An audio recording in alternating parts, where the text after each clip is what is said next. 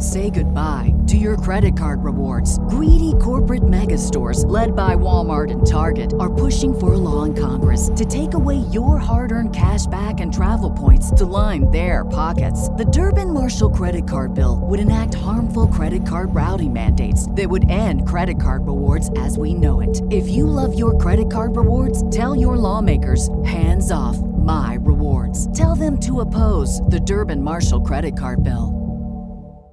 You're about to listen to a podcast full of wonder, excitement, and discovery.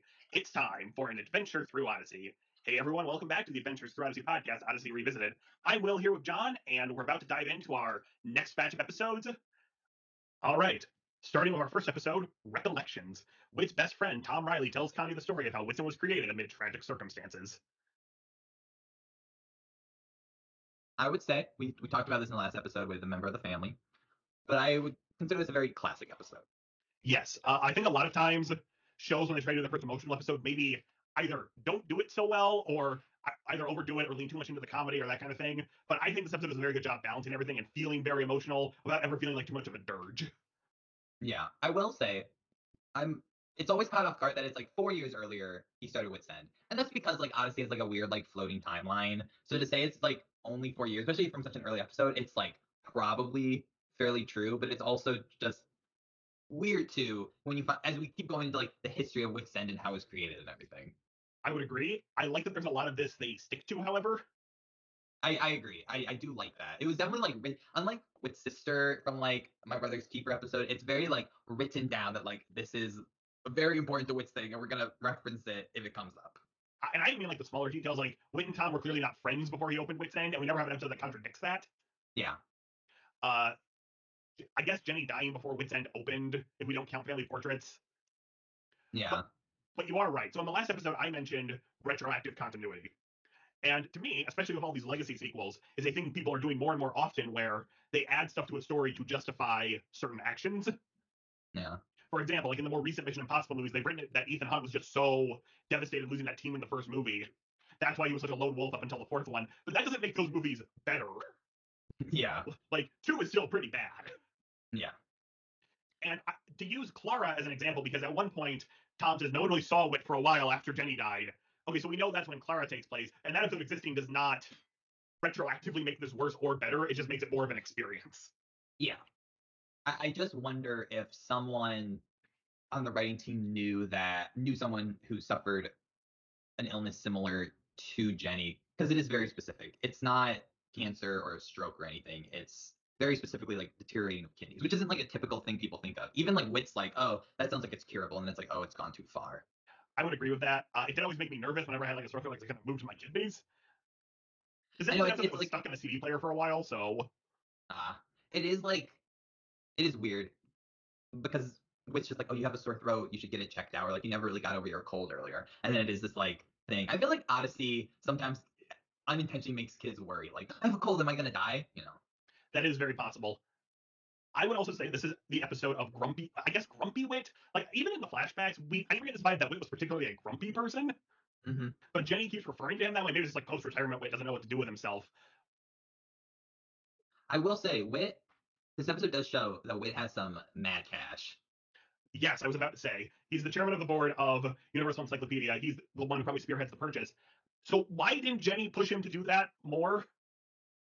You know, it's like I would like to say maybe she did off screen, but they could have at least had her say, "You've got all the resources to do it. Why don't you?" Because it seems like just so Whit can barge in and surprise everybody at the end.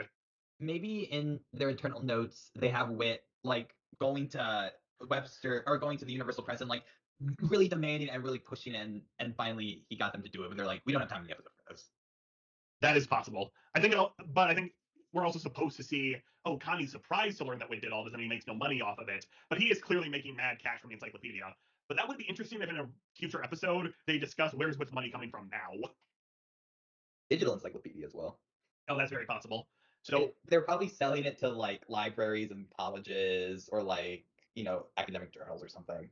yes, but I do agree. The whole four years ago today thing, and again, this is an early episode. You sometimes throw out continuity nods like that.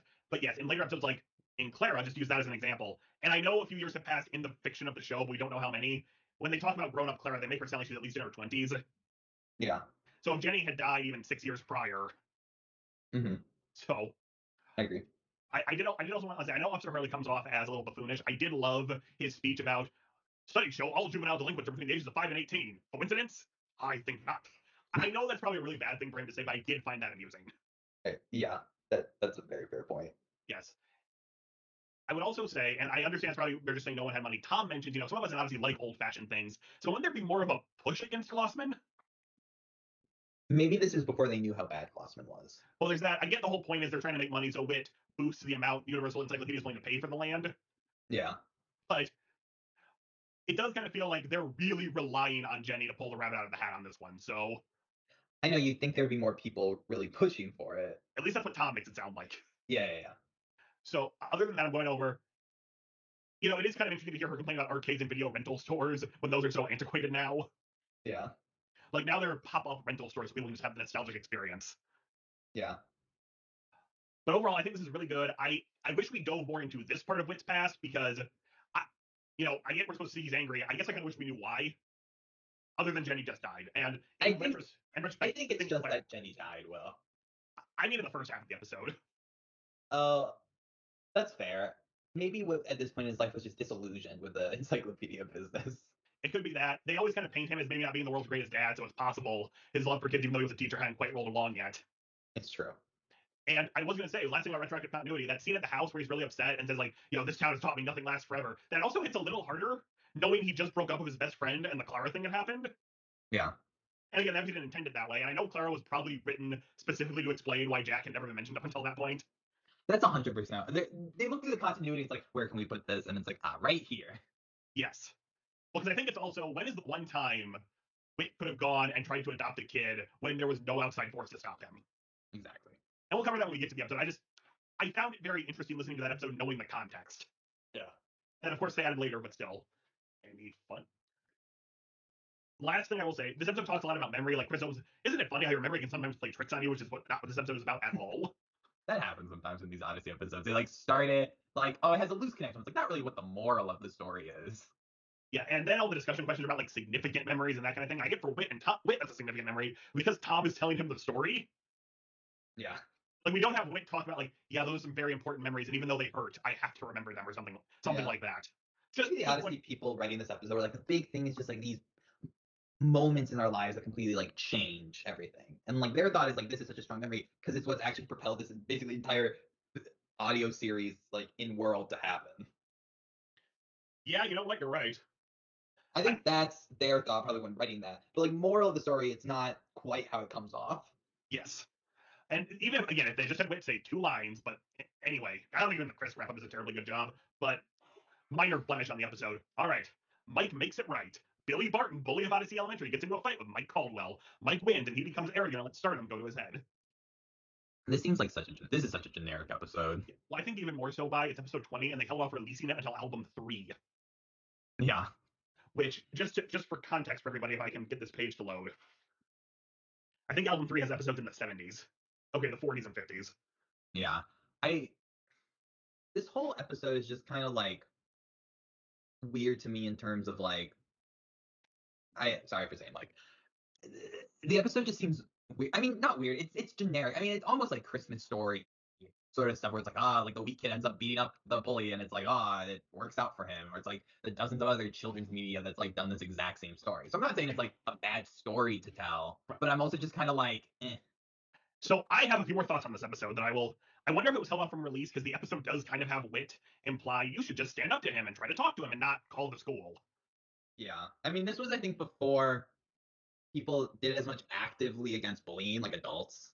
I would agree, but Whit offers to call the school and the kid says no. If I were Whit, I'd still call the school. The kid does not mm-hmm. tell his mom, and like I, all these 80s nostalgia things make bullying look so much worse than just some tussles on the playground. Like Yeah. if you've seen it, you know what I'm talking about. I do, however, seem to recall growing up a lot of kids TV shows that dealt with bullies kind of had to be kind of stand up to them or something dumb would happen where they get hit in the face and suddenly turn into wimps. As I was aging out of those shows, I could see it starting to switch over to tell an adult. Yeah. Because I think standing up has, sure, some benefits, but I think in the end, it's like an adult should be dealing with this, an adult should handle this. as uh, noticed in this episode when the principal calls Mike into his office to talk to him. Why does he never? I mean, he doesn't have to say he did this, but it seems like he's never called the bully in the uh, office to talk to him. I know, it's weird. I mean, maybe the, for all we know, the bully was brought into the office, but He was on, although the principal was on vacation, so the slight implication maybe the bully was able to get away with more because the principal was gone. But a teacher should have. The principals don't have that much say of that kind of stuff. Maybe they did in the past when kids weren't as wild. That's possible. And we I guess kids were probably wild back then too. Oh yeah, and you know, Back in those days. yes. All right. So the final thing is the kid at the end who punches Mike in the stomach. Okay, so what is the implication here supposed to be? That he is now the new school bully, or he's just kind of an arrogant douchebag who feels like he deserves to have his books picked up? I feel like it's like arrogant, you know. Right? Because I feel like if a kid came into school behaving that way, everyone would be like, "You dweeb! Why are you making him pick up your books?" I thought it was at Whit's End. Was it- the school? It was in the school. Mike accidentally bumped into him, and yes, Mike gets a little, you know, bully-ish. So maybe he deserved the punch in the stomach. But I, I do kind of feel like, okay, this kid's being a little like I agree. I think that the kid is not necessary. That which is one problem. It's not like I feel like the kids would be like, yeah, this is like our new like champion. They would be like, oh no, it's like another bully. Maybe the punch was really like kind of pathetic, Right. and like and Mike just went down. That's very possible. Uh, what was I gonna say? I think if they had just had it like sound like Mike was maybe Mike like tapped him on the like punched him in the arm and he defended himself or something. Because yes, Mhm. in the fight it sounds like it was a lucky punch and he hulks out because his shirt got ripped. Mhm. So, which I don't I don't know if I would get that mad if a I've never been in a school fight, so this is probably not a specific thing of. But what school fight is? I've never seen a school fight get scheduled for a specific time, but that happens all the time in children's media. You know, we didn't go to public school. Maybe it maybe it did happen or used to happen. It's probably in like group chats now, you know. But also. I I wonder if that happens less due to like parent like going because obviously it's like on phones now. You go to a teacher, there's gonna be a fight right here at this time. Like it's pretty easy to like stop it. I would agree. Yeah. So I guess we have more to say about that. I, it's a very antiquated bullying episode in a lot of ways. I also just think, especially now, a kid like the kid who shows up at the end would probably be laughed out of a school. Yeah. All right. The case of the missing train car. When a model train car goes missing at Whit's End, many kids suspect Michelle Terry, a girl with a bad reputation. Now, I seem to recall only one kid suspecting her. I always thought this was a relatively impressive episode. Is, was this remade? Or Yes, is this the version that stayed? this was remade because it was Officer Harley. Okay. You know, there's a few Harley stuff that like sneaks in, like one or two times. Yes. So I wasn't sure if that was uh one of these. It- this is such an interesting episode from Whit's perspective. I feel like. Yes. I, I agree. I, I do also want to say I think Whit's behavior in this episode makes more sense than in the remake. Because in the remake, he's kind of hot-headed about it. Like, I know she didn't do anything wrong. I'm going to yell at everybody about it. In this one, he's kind of talking more calmly. Yeah. I, I, actually- I they probably wanted like the ending in the remake to have a bigger punch. yes, I, I agree. But I think this version, minus Officer Harley, is a better take on the episode. It's more realistic at least. Yes, because okay, again, the ending of the remake always bothers me because she says good thing those they fell on the ground about the train wheels, and that's how they catch her. It's like, well, yeah, they, maybe they did fall on the ground. That doesn't feel like a out of line assumption to make. But she mentions the train wheels when no one had brought them up in the original version, and that's much more of a smoking gun. I know, like saying they found him on the ground, and Whit's like in like the remake, and Whit's like, oh, like they could have been elsewhere. Yeah, exactly. It's so minor of a thing. It's a semantics thing. Where this, it's like, yeah, much more clear. Yes, and it being a police officer in this episode, you know, when it's Kurt in the remake, look at this. I think Whit lets it go a little too far. At least when Officer Harley's like, okay, maybe there's a procedural thing here. Yeah. I do think the the show the episode could have and maybe it would have to have been a two part episode to really accomplish this but maybe should have uh, talked about the implications of accusing someone like this and how even if they seem likely and it like ended up being her they shouldn't have accused them because it just kind of ends like being like oh they were the kids were right to accuse her because it like has to wrap up quick enough Yeah, and but I appreciate so early on they kind of have an episode showing, oh, sometimes even if you give a person the benefit of the doubt, they're gonna fail you.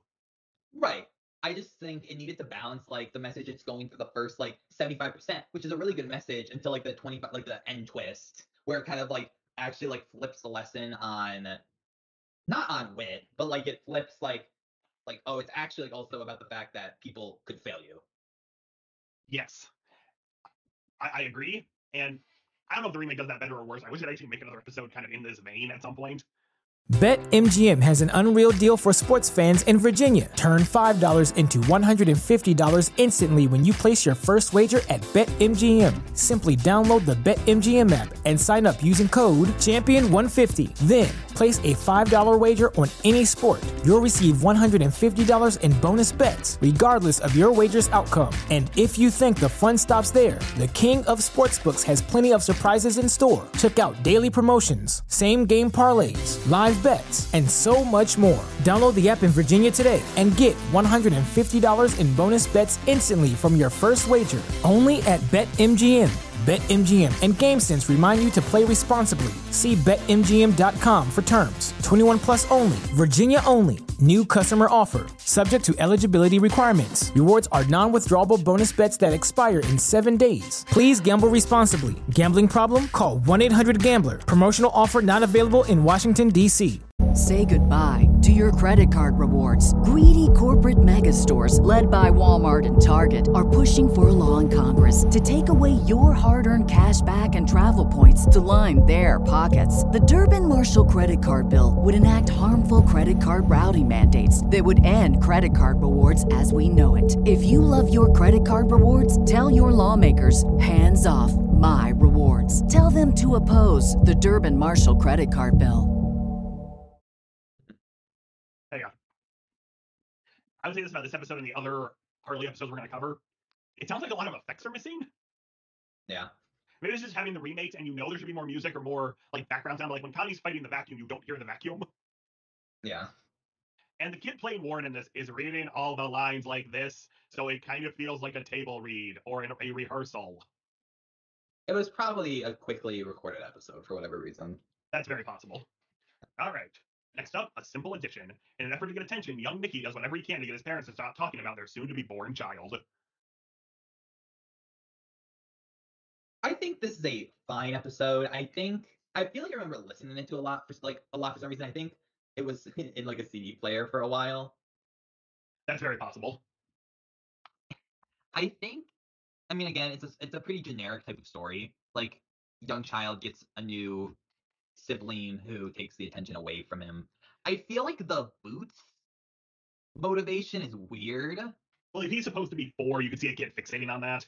I guess so. I feel like because as the end of the episode is, uh, grandparent missionaries from Brazil sent him some boots. And I feel like they were trying to realistically think of what a missionary grandparent could send to their grandchild.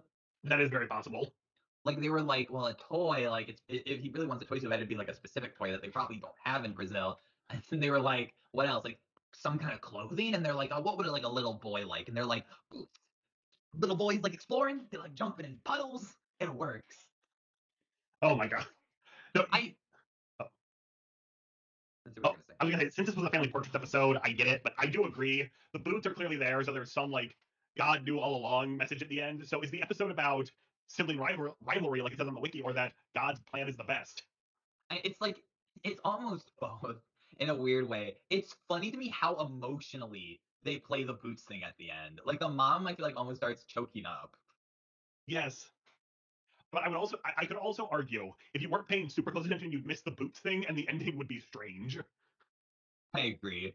I will say I appreciated Jingle Bells, the pup. Yes. I thought that was a pretty good scene. Being with the pup, obviously needs better use of pups. Oh, we got Buck's three-legged dog. Who has he appeared in an episode since No. they got him? I don't think so. Yeah. Precisely. Yeah. So we've officially made it through all the family portraits episodes. Yay! Yay. All right. The quality of mercy. 10 year old troublemaker Scott Williams is let off the hook when he's caught trying to steal apples from Tom Riley. Unfortunately, Scott doesn't extend the same mercy to others. I appreciate the Shakespeare reference for the title. Yes, First and foremost, very important to say. agreed. I will say this. Obviously, an episode that was remade. I feel like this works a little better because I don't think Rodney particularly works in this story as well. When it's like, I guess it like fits with Rodney's character, but they almost have to like make Rodney seem like a little bit like at the end he's like, what? Like, dad, like it seems like Rodney like is played too innocently in the remake, and this one like not having it have all that baggage works a little better. I agree with that. That would have been pretty early in Rodney's run on the show, though. Yeah, it's true. But yes, with the baggage we know about Rodney from future episodes, it does come off a little weird, and especially comes off weird for Bart. Yeah, exactly. I think it's more Bart than anything, or as that episode famously said, or Bert, Bill. Bill, Bill, Bill. So, but uh, yeah, this episode is fine. Uh, I, I mean, it's basically the the new one's basically a beat for beat remake of different characters. And I, but yes, this kid just sounds like a slight troublemaker, maybe a little off the rails. Then he beat the kid up over two dollars. I get they're redoing the parable, but come on. You know what's funny is the father's name in this episode was Bill. So clearly, what happened is they just took the script and were like removing and like changing the names and forgot to change Bill to Bert or Bart. That I will say this. That episode is also the first appearance of Bart Rathbone. So Yeah, that's I know- fair. I know in their little goofs bonus feature they did that was listed, but since it's the first time he appears, I'm more than okay saying, oh well, maybe they changed their minds. Yeah. But yeah, I guess we'll cover more of this when we get to the remake. But again, there, there seems to be a lot of missing background sound. They were. It was early. You know, I feel like they're trying to. The episodes started getting more complex here. I would agree with that. Like more stuff's going on that probably they just hadn't quite worked out. That like, oh, we're talking about this. We should have that sound effect. Yes. Okay. Uh, I do just want to say there's a couple. Uh, fun, there's three fun facts about this episode. This was the first episode to be titled Adventures in Odyssey. Cool. Instead of Odyssey USA. Yes. This was also the first episode that the writers dubbed a parallel parable. I don't know how many of those they had. There's no wiki link to it. Uh, this is also the first episode where Chris does not sign off using her last name. All these major changes. Lastly, it's the first episode where another character does the teaching instead of Whit. Huh. So it's a lot of Odyssey first that don't feel earth shattering, but they are kind of important as to where the show would start going. Yeah. It's stuff where you're like, yeah, I guess that is significant. I mean, some of it's like retcons, like Odyssey, like call- not calling Odyssey USA and like Chris's last name is stuff where unless you were watching from the beginning, you probably wouldn't have noticed. But now, because now it's just mainstay, and they've kind of like wiped that out. except for a couple Harley episodes. But uh, yeah, you are right. Yeah. Last Yeah. episode, oh, last episode for this go around, gotcha. Middle Gotcha. schooler, middle schooler Philo, Philo Sanderson loves pulling practical jokes, but is disturbed when Philo says he has a lucky rabbit's foot to keep him safe. Um, I guess this episode's maybe a little stronger than the remake version that we'll talk about later. Well, they didn't remake it; they reused part of it. Right, because this one has like, uh, like right, the rabbit's foot thing is pretty important. I feel like. So the rabbit's foot itself, not really, but it's the Whit County discussion about the occult, and it's the first Bible room episode. Oh, the Bible room. I feel like that quickly, once the imagination station was a thing, I feel like the Bible, they tried to keep the Bible room around for a while with it. It's like, there's some like inventions in there, but like, Well, I always, really at the end of the day. I always assumed the imagination station was in the Bible room. I always assumed it was in the basement for some reason. So I understand. So it- it's interesting to me because there's so much crucial stuff in terms of the canon of Odyssey that I'm surprised it took them so long to take those episodes, or even just remake it without Harley and hope people didn't notice. yeah. I Like, will say this. Oh, sorry, say what you're gonna say. I was gonna say, like, Officer Orion, because this is, I believe, the episode where Harley keeps trying to tell a joke, but keeps getting cut off by loud noises. Officer Orion has that bit later, so I don't know why they didn't just remake the full thing. I know. I I feel like the whole thing with the rabbit's foot is weird. I mean, it's it's important in kind of Connie and Whit's relationship and Connie like connecting with stuff. But I also like refer like it- seems like such like an 80s or 90s Christianity thing where like well rabbits would have like occult origins. Where like sure like or like pagan eh, like rabbit's foots are different. I don't know if it was like an act like an actual rabbit's foot I I feel like would be kind of weird. The horoscope I get kind of at least very clearly like debunk that. But I feel like being like rabbit's foot is like the occult seems pretty intense. I mean, like it seems leaning a little towards saying, well, like the Christians like you shouldn't celebrate Christmas because it was originally a pagan holiday. Yeah, but Odyssey would never do that kind of episode. Well, they did it for Halloween. Yeah, but I know, but that's. I feel like it's harder to argue the Christmas thing at this point, but yeah, I, I know what you mean. And we'll get to that Halloween episode when we get to it. But on the whole, this is good. I think it is the most solid of the Harley episodes. I almost think it does kind of work better as a flashback vehicle in that episode where Katrina joins Whit's End because there is so much. I think cutting out some of Philo's practical jokes makes the story more powerful. Yeah, it's it's a weirdly balanced episode how it is. Yes. Oh, and I do want to point out this episode was partially remade as pranks for the memories of Kurt, but it was just the pranking part. The Bible room stuff was obviously taken out. I think that's what I was thinking when I said it was a remake. Right. They just never remade the story. Even if in that episode they were like having Whit explain to Lucy the Bible room story as they were going along and just kind of cut the Philo's. Well, Philo's the whole reason he starts, but Yeah, it's it's it has some punch to it. I do think that it's funny given like the episodes like talking about like like horoscopes and the cults are you know like from Satan and like it's Satan trying to pull a joke on on us. That the episode's called "Gotcha." I would agree with that. It does. That's why like I, I I remember listening to this now like prepping for this episode. But at first I was like, oh yeah, it's like the practical joke one where it's like he gets like pranked at the end. I mean, it is that one, so. Well, right, right, right. But I, I forgot temporarily about the horoscope stuff. All right. Sorry, just had to take a breath there. So, good episode. I think the B plot is significantly better than all this prank stuff, but still very good. Um, Yeah. That that wraps it up for this time. I think that this is kind of going to be our last episode that is mostly Harley and remakes. Uh, the next episode, the next episode we're going to talk about is Harley Takes the Case, part one and two. Well, yeah, and then the rest of them are fresh episodes. That's right. So, but you know, we've gotten through the first 24 episodes of Odyssey, so that's roughly a television season, and I feel like we can slowly seem to see it find its footing. Yeah. I, I would say my thought would be once we get to the Family Everybody in your crew identifies as either Big Mac Burger, McNuggets, or McCrispy Sandwich. But you're the filet fish Sandwich all day. That crispy fish, that savory tartar sauce, that melty cheese, that pillowy bun. Yeah, you get it. Every time. And if you love the filet of fish, right now you can catch two of the classics you love for just $6. Limited time only. Price and participation may vary. Cannot be combined with any other offer. Single item at regular price. Ba-da-ba-ba-ba.